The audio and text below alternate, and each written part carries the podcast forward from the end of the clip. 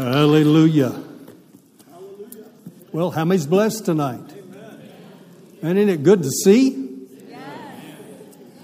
Praise God. When we've been ministering up here, we uh, it, we could see about the first two rows, and after that, we couldn't see hardly anybody. but now we can see everybody. That's great. Amen. Well, I just want to know how how are you doing tonight? How about being highly favored and blessed of the Lord? Amen. You are blessed to be a blessing.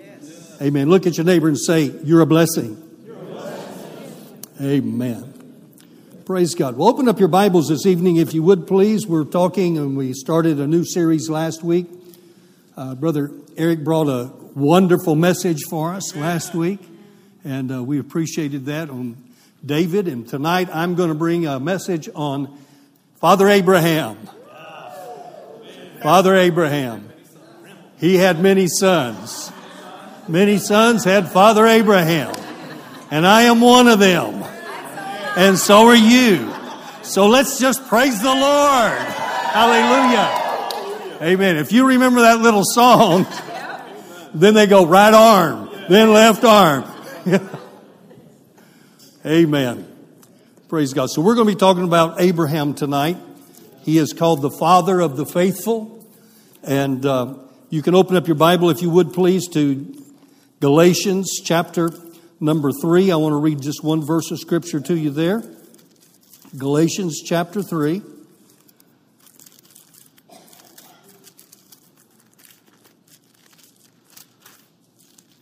Verse number nine. Galatians 3 and 9. He said, So then they which be of faith, how many of us are of faith? We're of faith. Write these four scriptures down. Are you ready? Hebrews 2, or excuse me, Habakkuk 2 and 4. Romans 1 17. Galatians 3 and 11. And Hebrews 10 38. I'll say them again. Habakkuk 2 and 4, Romans 1 17, Galatians 3 and 11, and Hebrews 10 38. Those four scriptures all say, the just shall live by faith. Say that with me. The just shall live by faith. Isn't that the kind of life you're going to live? That's the kind of life we're living now. I want you to know that uh, Father Abraham, that's the kind of life he lived. He lived a life by faith, operating, living, and walking underneath the direction and the guidance of Almighty God through the person and the presence of the Holy Spirit leading him in his life underneath an old covenant. And God truly blessed him abundantly. Can you say amen? Amen. amen. So it says again, in 3 and 9, it says, So then they which be of faith are blessed with faithful Abraham. We are blessed. The old covenant was given for the purpose of a schoolmaster or something to teach us what things were going to be like.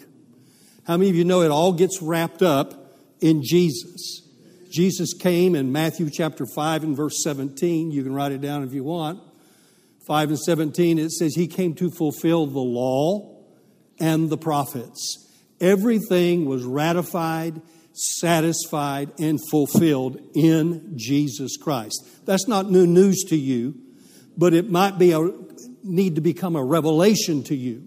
There's more to it than it just being a scripture. It needs to become revelation, knowledge to you, spirit taught truth, something that's in your heart, something that's in your spirit. You can't live outside of revelation knowledge. Head knowledge will only get you as far as your head. Revelation knowledge, which comes from the heart, is what you live by. You live by faith.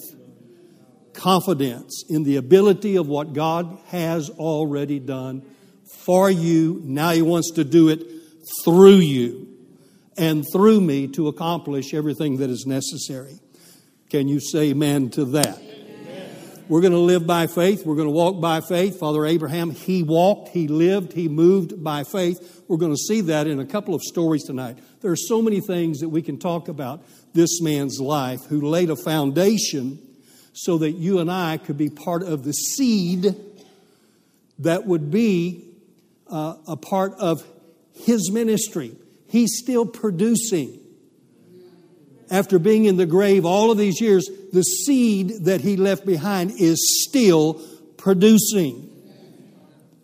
In uh, Galatians 3:29 it says this, and if you be be Christ, then are you Abraham's seed. If you be Christ, how many of us are born again? We're Christ. We have the anointed one and we have his anointing. His anointing is here tonight to set the captive free, to do whatever is necessary to heal, to mend, to mend the brokenhearted, to touch a man in his spirit, in his soul, in his body, and his domestic needs. He is here to do what it is we need him to do. We need the, we need the signs. We need the wonders. We need the miraculous showings of the things of God. What fo- the reason people followed Jesus was not just because of his teaching, they followed him because of his miracles, the signs and the wonders that he did. How many of you know that he hasn't stopped? People are still looking for the supernatural. And they're trying to find it in many, many ways. The devil is out there trying to push his stuff so that people would believe in lying wonders, and that's what they are. They're lying. They have no lasting effect. When God does something, it's eternal. It has eternal effects, not only for your life, but for everyone that is surrounded around you. It touches everyone that is around you. Whatever you do in life, whether it's positive or negative, affects somebody else. You can't get out of life without things affecting other people because of your actions, whether they be good or bad. How many of you know we like to think on the good? Amen. He went about doing good and healing all that were oppressed of the devil because God was with him. Well, God is with you too. Amen. And we're going about doing good. We're touching people's lives, ministering to their needs, ministering to their hurts, everything else that is necessary. We're touching them in their life.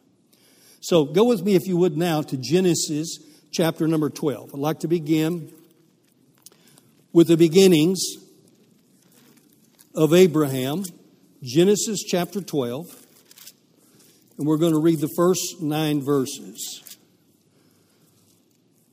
Genesis chapter 12, beginning at verse number, number 1. This is in the King James Bible. He says, that Now the Lord said unto Abram, he said, Get thee out of thy country and from thy kindred and from thy father's house unto a land that I will show thee. I will make of thee a great nation, and I will bless thee and make thy name great, and thou shalt be a blessing. And I will bless them that bless thee, and curse him that curseth thee. And in thee shall all families of the earth be blessed. How many families? All families. So Abram departed as the Lord had spoken unto him, and Lot went with him. And Abram was seventy and five years old when he departed out of Haran. Now, just a word to everybody. Just because you get older in the natural life does not mean that you're done. Abraham was 75 when his ministry started.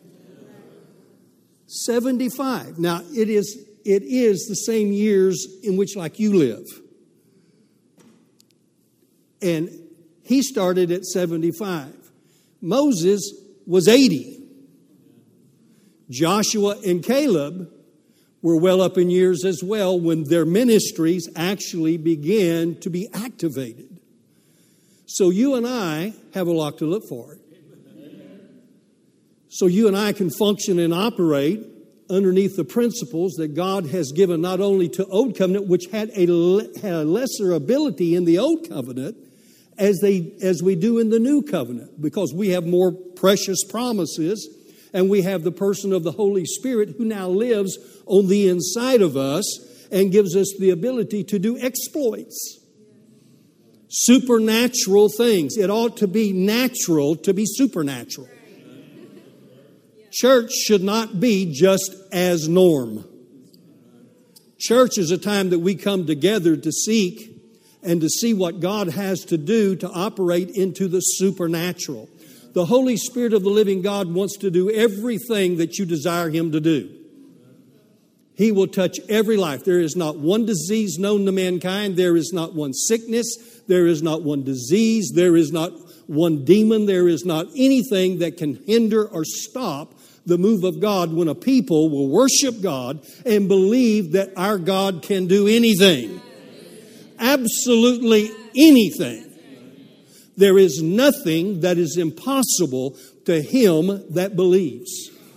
That's you and me. We're sitting on the prefaces of the last of the last times, and listen. God said that the old and the and the uh, the the new and the old are going to collide together, and we're going to have an absolutely explosion of the supernatural of God. You have not seen anything yet, and the best is yet to come. Amen. In Abraham's day, Abraham was believing the same. Obviously, Abraham had some type of relationship with God, or God would not have called him out. He lived in the land of idolatry. He lived in Ur of the Chaldees, which was an idol worshiping nation. But he happened to be one that was apart and set aside for something that God wanted him to be and do. And so, my first thing I want you to see about Abraham is his willingness just simply to obey God. Just to obey. How many of you, if God spoke to you, first of all, you'd probably say, Are we sure that's God? Number two, we'd want two or three confirmations. And on top of that, we would really like for a prophet to show up and let us know that we're hearing from God. But the truth of the matter is, Abram at that time, he had obviously a relationship with the Lord, and the Lord told him to get out of his country. Now, what if he told you to get out of your country? Because you've got a destiny that is on the inside of you that cannot be fulfilled in the place in which where he was living. He could not get the job done in that country that God was expecting Abram to fulfill. The destiny that God has for you is the same kind of a destiny that God has for Abram. But the thing about it is, is he turned to his wife and he said, Sarai, he said, God spoke to me, and we're supposed to leave our country. We're supposed to leave mom. We're supposed to leave dad. We're supposed to leave all of our kinfolk. We're supposed to get out of the country, and we're going to go to a place that we don't even know. Now, how many of you going to take off on a destination not knowing where you're going? If God tells you to get up and go, your job is to get up, obey, and go. If he says to go to Timbuktu, then you get up and you go to Timbuktu, wherever Timbuktu is. Or if he says just get up and go and I'll guide you, you got to get up and go. I'm going to let that sink in just for a second. This is a real man with real feelings, real love for his family, and yet, God is telling him he's got to separate himself to be able to get done what God wants to get done in the destiny that's in his life. Did you know that this church has a destiny? This church is headed for some really great things. And I'm not just saying that to say that. I'm saying that this church is a pocket of the presence of Almighty God. And He's going to show up and He's going to show off. The lame will walk, the dumb will talk, the deaf will hear, the diseased will be freed, the blind eyes will open. Those deaf ears are going to unstop. Demons will flee. Matter of fact, they won't even be able to make it into the sanctuary. Don't find it be a strange thing if people come and walk into the building and they fall flat on their face right as they enter the door. That should not come as a surprise to this church because God is about to do. Eh, listen, how can you ask for, for marvels, for wonders, extraordinary manifestations of the greatness of our God? If we're not expecting that, then our prophet has spoken to the wrong people. But he didn't speak to the wrong people. He spoke to the right people, and there is an energy and there is an excitement, just like in that day when God spoke to Abram and he said, Get up and get out of your country, and I'll show you where I want you to go. Spoke to his wife, and the thing I, really like about Sarai, there was no resistance. She said, Whatever you want to do, honey, if God said it, we'll just do it. We'll just go. That's like whenever I spoke to Diane. We'd passed for 28 years, and I'd been talking to her for about six years. I said, Honey, you got to get ready because God's about to do something. He's about to change our destiny. He's about to change where we're headed and where we're going. Uh, we're coming to a close. My grandson said it the best. He said, Grandpa, he said, they had you for 28 years. It's my turn. It's my turn. Not only that, but Abram, his brother, son, Lot, says, I want to hook up with you. I want to leave too.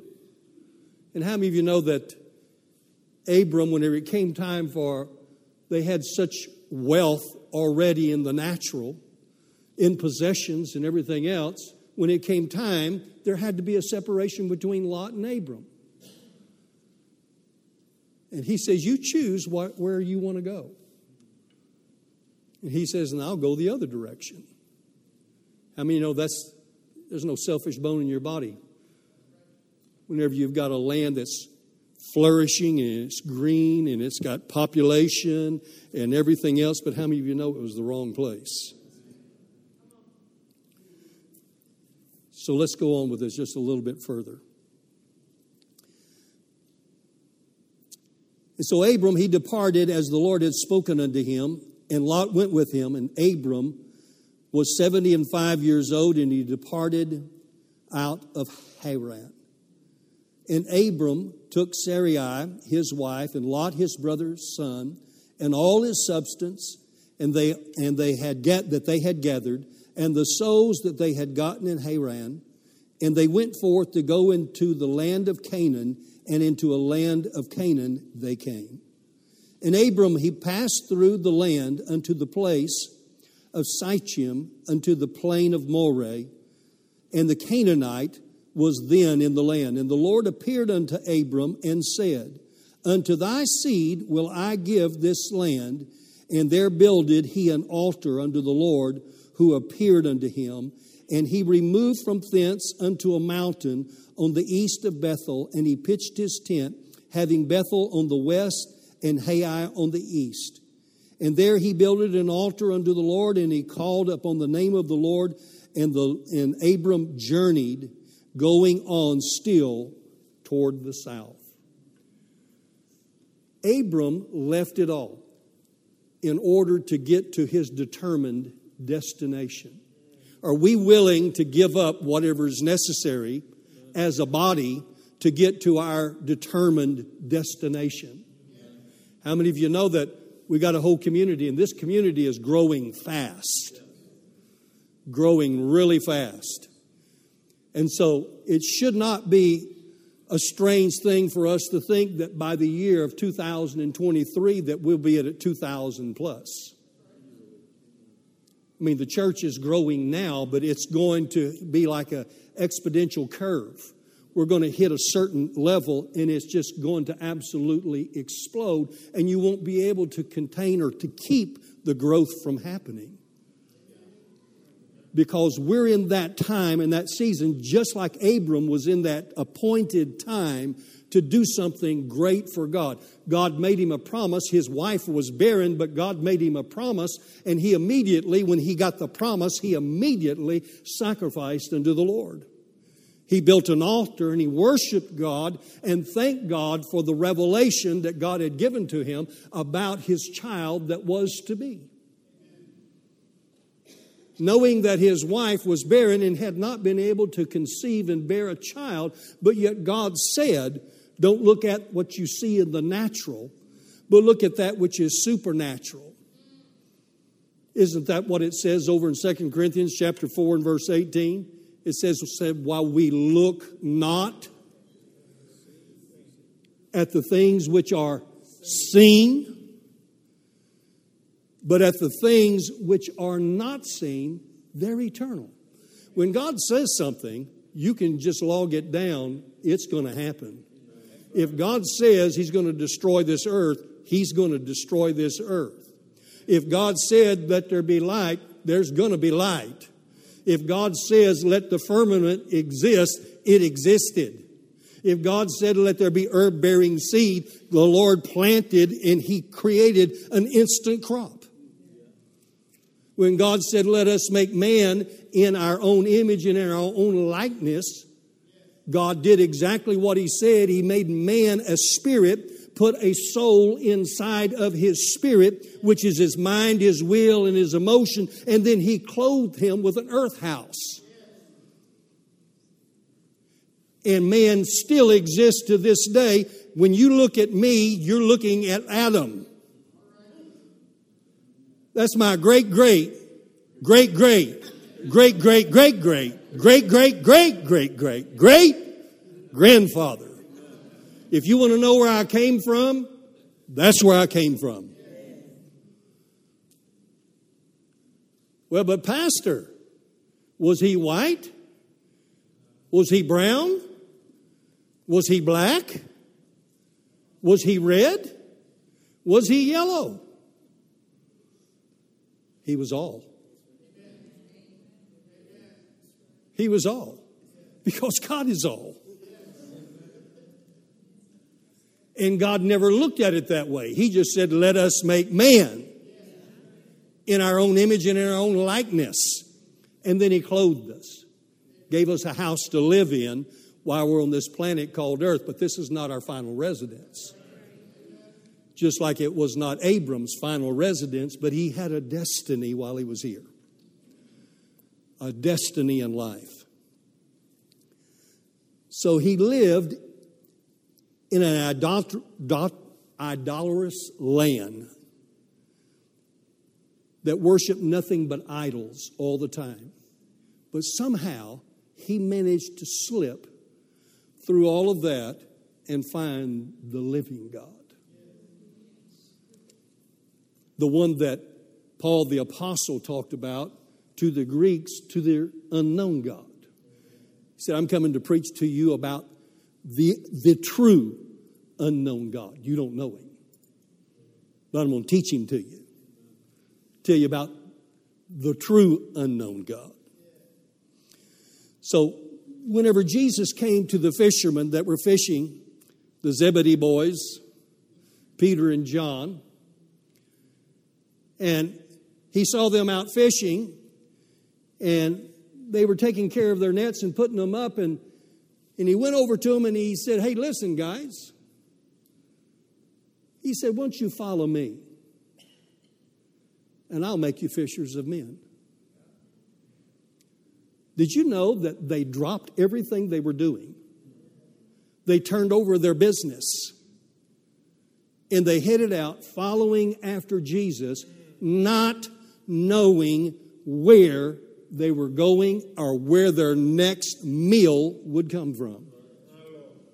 But yet, Jesus never missed a payday. These guys left and went and followed Jesus. We have left and we've gone to follow Jesus. Back when I first got started in ministry, before I ever even became a pastor, I'd been ordained and everything else, but God called me, told me, and I say He called me, He in prayer one night, he just said, Phil, he says, you got to get prepared and ready. We, Diane and I owned a business, and he says, you got to get prepared and get ready because I'm going to put you out in ministry. And I said, Lord, when is all this going to happen? He said, Get ready now. Get ready now. I said, Well, I got a lot to do. I mean, I mean, we got to put the business up for sale. We got to you know, we got to promote it and do all this kind of stuff and everything else. And a man walked in off of the street, a man I'd never met in my life, walked into our place of business. And he said, Are you the owner? And I said, Yes, I am. And he said, uh, he said, I just want you to know I've been in prayer. I've been praying. And he said, God told me to come and buy your business. I said, I beg your pardon? Who told you that? He said, God told you that. God told me that. And I, I mean, I, I was shocked. He caught me off guard. I mean, I haven't advertised, I haven't done anything. And I said, Well, he said, Well, he said, uh, What is your name? So I told him my name. And he said, Well, the Lord told me to buy your business and that He's putting you in the ministry full time, and I'm supposed to give you 10% above your asking price, and whatever you say is the price, I'll give you that plus 10%.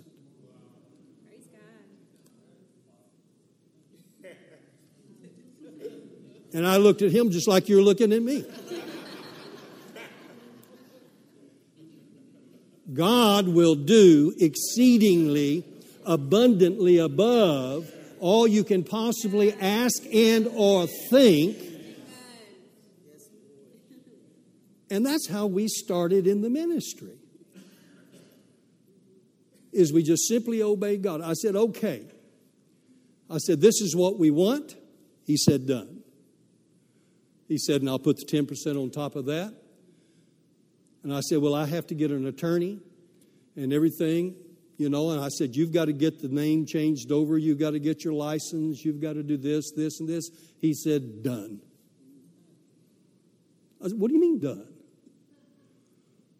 He said, I've already done all of those things. I've already got the name. I've already got my business uh, papers done. I've already got my number. I've already got everything. I'm ready to go. When can you leave?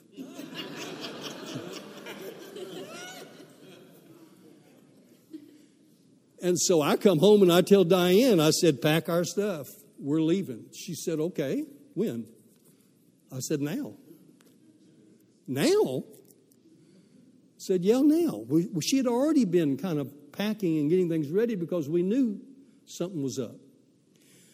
Abram knew something was up. He just knew that when God spoke to him to do it, he was just going to do whatever it is that God wanted him to do. It was not a hard thing, obviously, for him to give up that which he did not have great attachment to.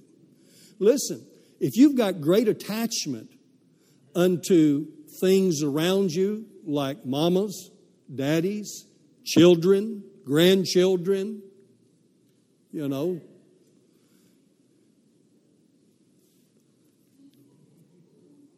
let me read to you what it says in Luke's Gospel, chapter 14, verse 26.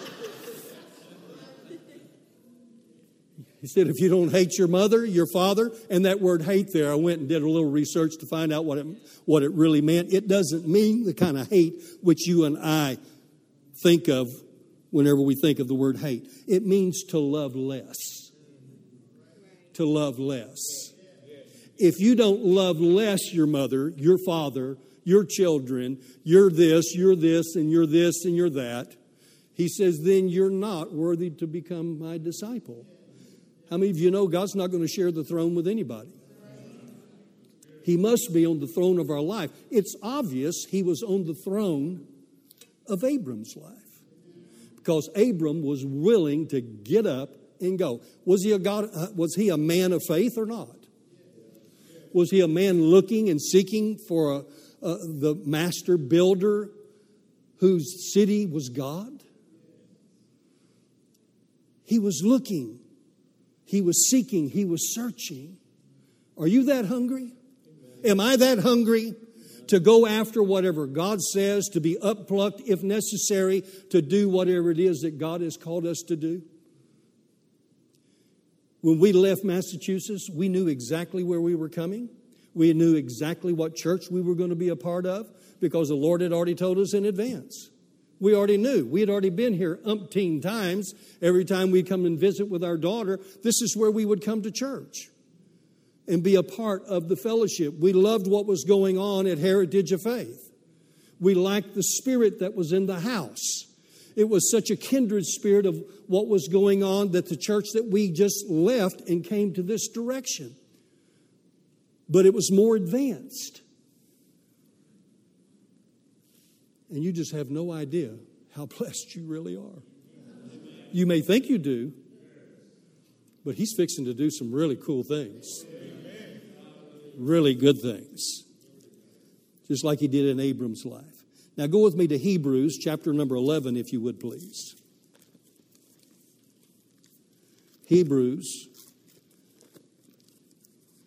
chapter 11.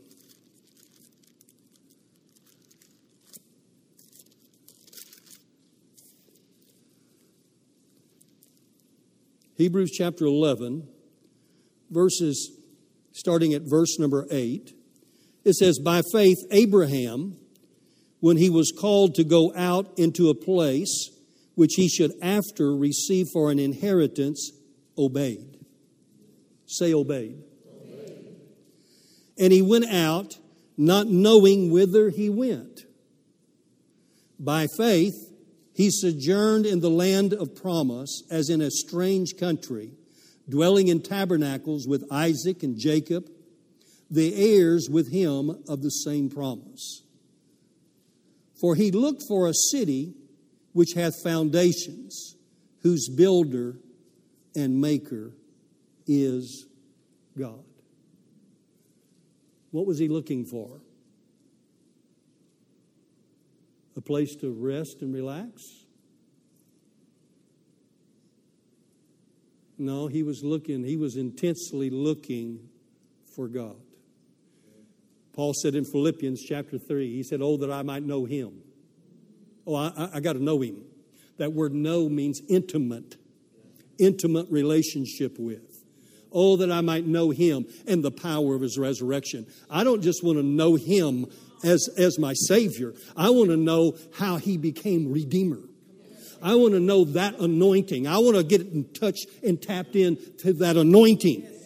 Because in that anointing, it destroys every yoke of bondage.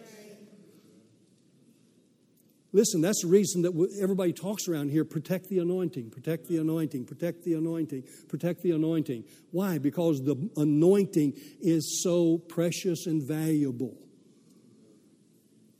We were in Kathryn Kuhlman's meeting. I might have said this last time, but uh, when we were in Kathryn Kuhlman's meeting. Uh, the, the house was lit up. It was, I mean, it was, it was just the electricity of the presence of the Holy Spirit was just enormous. And it wasn't because of Kathryn Kuhlman, it wasn't because of Jimmy, the singer, or Dino Kartsonakis, the piano player. It was because there was an energy in the house because the people came with such anticipation and expectation of the move of God. And God just met them there, and the Holy Ghost just began to flow. Well, Kathryn comes out and she does Kathryn Kuhlman's thing. You know, and she says, I believe in miracles. And she twirled and all of that kind of stuff. And that was wonderful. But during the course of the service, there was two times that I can remember that she stopped the service. She said, "Wait, wait, wait." She said, "My friend is about to leave the building." Uh, you know, we're all like, "Who? Who's going to leave? What friend?" She said, "The Holy Spirit is my friend." Now, we know that the Holy Spirit abides and dwells on the inside of us. That's not what she was talking about. She was talking about the anointing. She said the anointing was beginning to wane because the people were getting their eyes on the signs and the wonders rather than the workings of a sovereign God. That ought to be the norm when God moves in our midst, it ought to be normal to you and it ought to be normal to me because that's just what God does. Everywhere He goes, everywhere He touches, something supernatural happens. How many of you believe that the anointing was on the staff in which Moses carried? How many of you know that stick had no anointing at all? You know what gave it anointing? Was the man of God that held it, that believed the assignment that he was given. When he said to touch something with it, he believed that it was going to do something. And it did. And God is doing the same thing today. Same thing that he was doing in Abram's life. We'll show you that in just, just a few more moments. But he goes on and it it tells us the, the key to his life now, as we see in Hebrews here, is his obedience. The key to your life and to my life. 2 Samuel chapter 15, verse number 22 says, you don't have to turn there, but it says that obedience, part of the scripture, says obedience is better than the sacrifice. You can't give enough time. You can't give enough money. You can't give enough uh, energy. You can't give enough love. You can't give enough peace. You can't give enough joy. You can't give enough victory in your life to satisfy one iota of what God can do in one second through your life in His anointing, through your obedience. He says, do something, you just say yes. You just say yes. If he says go, you say yes. If he says come, you say yes. If he says get in the corner, stand on your head for 15 minutes, just obey. Just do it. The great men of old back in the 30s, 40s, and 50s, A.A. Allen, we could go on with a list of names. But the key to their ministry, I've done research on it, and the key to all of their ministries was number one, prayer. Number two was just obedience. When God said to move, they moved, and not until. They just didn't do it until God said to do it. We don't build the gymnasium until God says, build. We don't build the sanctuary until God says, build. We're on God's time. And the day is a thousand years, and a thousand years is a day to the Lord. In other words, He's not bound by time. Neither is He bound by space. The earth is His and the fullness thereof, but guess what? So are all the galaxies. And they're finding more, and they say it's exploding all the time. There's more and more galaxies. Because when God said, let there be, there, it just kept on being. It hasn't stopped, it's just continuing to go. And He's in control of it all. How many of you know He can do a lot better job in your life than you can? I have found out after being a Christian for over 50 years that uh, he knows a whole lot more than I do. I remember when I used to tell my dad, You're square. I used to think God was kind of square too when I was very, very young in the Lord. But it didn't take me very long to figure out he was a whole lot smarter than me. And he knows what's best for my life. And the thing about God, he loves me unconditionally. And he loved Abram unconditionally. How many of you know Abram wasn't always perfect? Just like David wasn't always perfect. Matter of fact, uh, we can't find very many of our great men that were perfect. I think there's only one perfect, and his name is Jesus Christ of Nazareth. And he became sin. He was not a sinner. He never became a sinner. He became sin. There's a difference. He became the epitome of sin so that you and I could become the righteousness of God in him. Everything that God ever wanted you to be has been found in that person, Jesus of Nazareth. He made it very clear. If then you be Christ, then you are Abraham's seed and heirs according to the promise. You got the best of both worlds.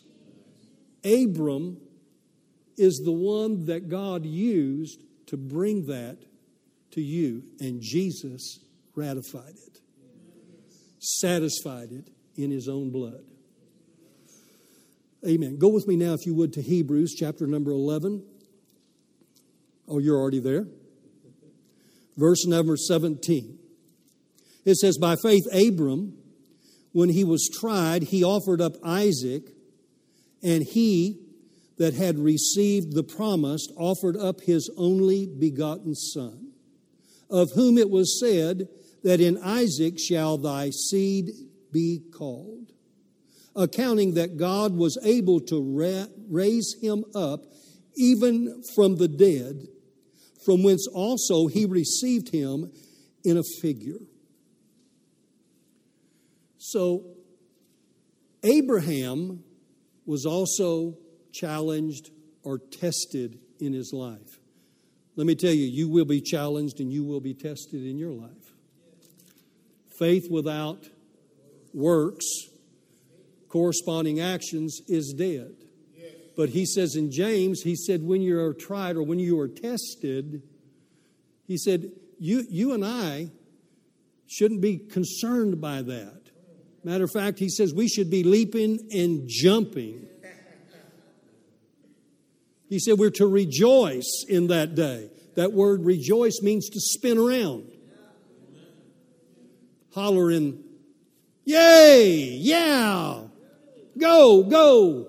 Regardless of what trials and circumstances you were faced with, listen, He's given you the ability to overcome because He overcame the world for you and for me. In Genesis, if you would please now, chapter number 22. Genesis chapter 22. We want to see, as we are closing tonight, we want to see the test that Abram, who is about to become Abraham now, his name is being changed. And it says in verse 20, in chapter 22, verse number 1, and it says, And it came to pass after these things that God did tempt Abraham. The word tempt means test. He tested Abraham and he said unto him, Abraham, and he said, Behold, here I am. And he said, Take now thy son, thy only son Isaac, whom thou lovest, and get thee into the land of Moriah, and offer him there for a burnt offering upon one of the mountains which I will tell thee of. And Abraham rose up early in the morning, and he saddled his ass, and he took two of his young men with him, and Isaac his son, and clave the wood for the burnt offering, and rose up, and he went unto the place of which God had told him. Then on the third day, Abraham lifted up his eyes and he saw the place afar off. And Abraham said unto his young men, Abide ye here with the ass, and I and the lad will go yonder and worship and come again to you.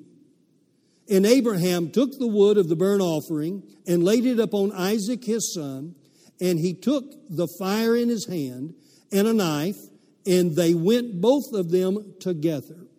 And Isaac spake unto to Abraham his father. Now, how many of you know if you're a kid and you're running around with your dad, you like dad, right? You like to hang out with dad, and dad says, We're going to go do something special, and you say, Okay, it's just you and I, son. We're going to go do something special. And he says, We're going to, God's given us some instructions. We're going to go up to a mountain and we're going to sacrifice and we're going to worship God together. And so his son's all for it. You know, the one thing I noticed here, I don't know if you can see this or not. I saw this several years ago. I hadn't seen it before, but he never asked Sarah.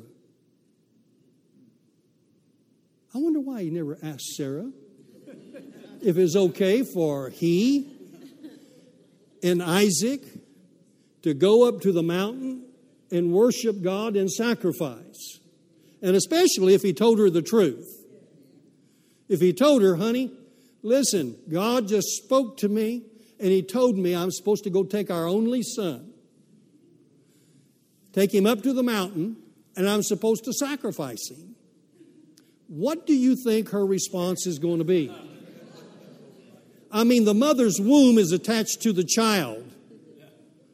Now, men don't have as much of a problem uh, letting go sometimes their offspring, you know, and everything.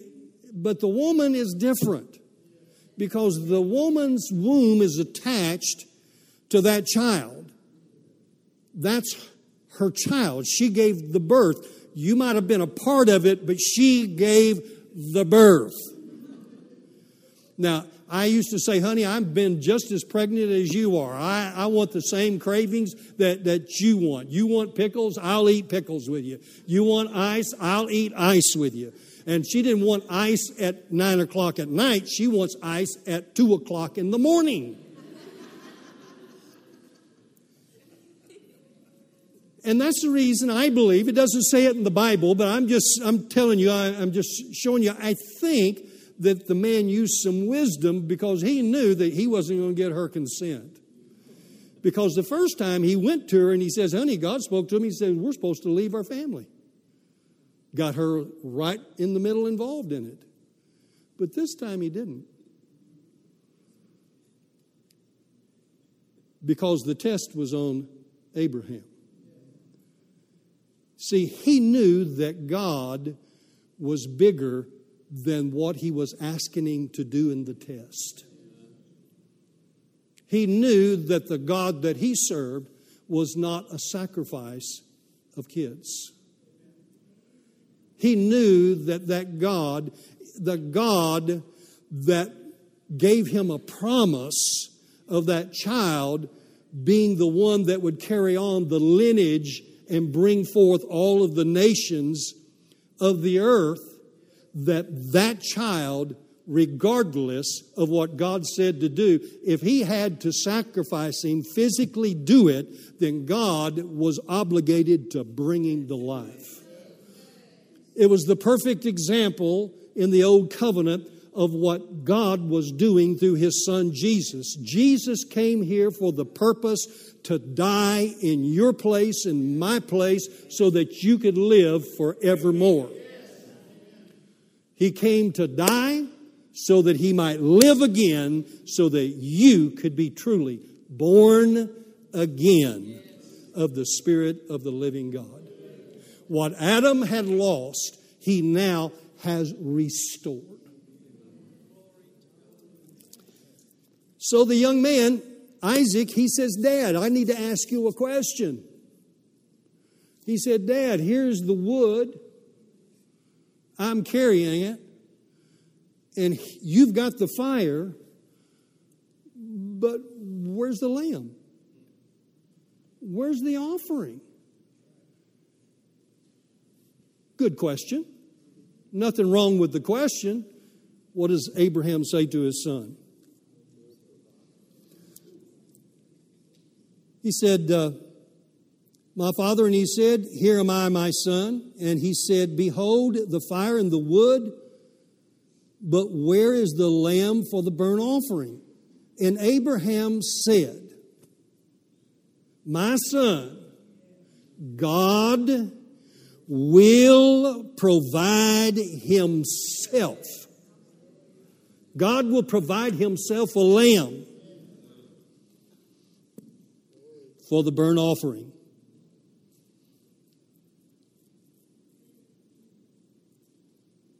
So they went,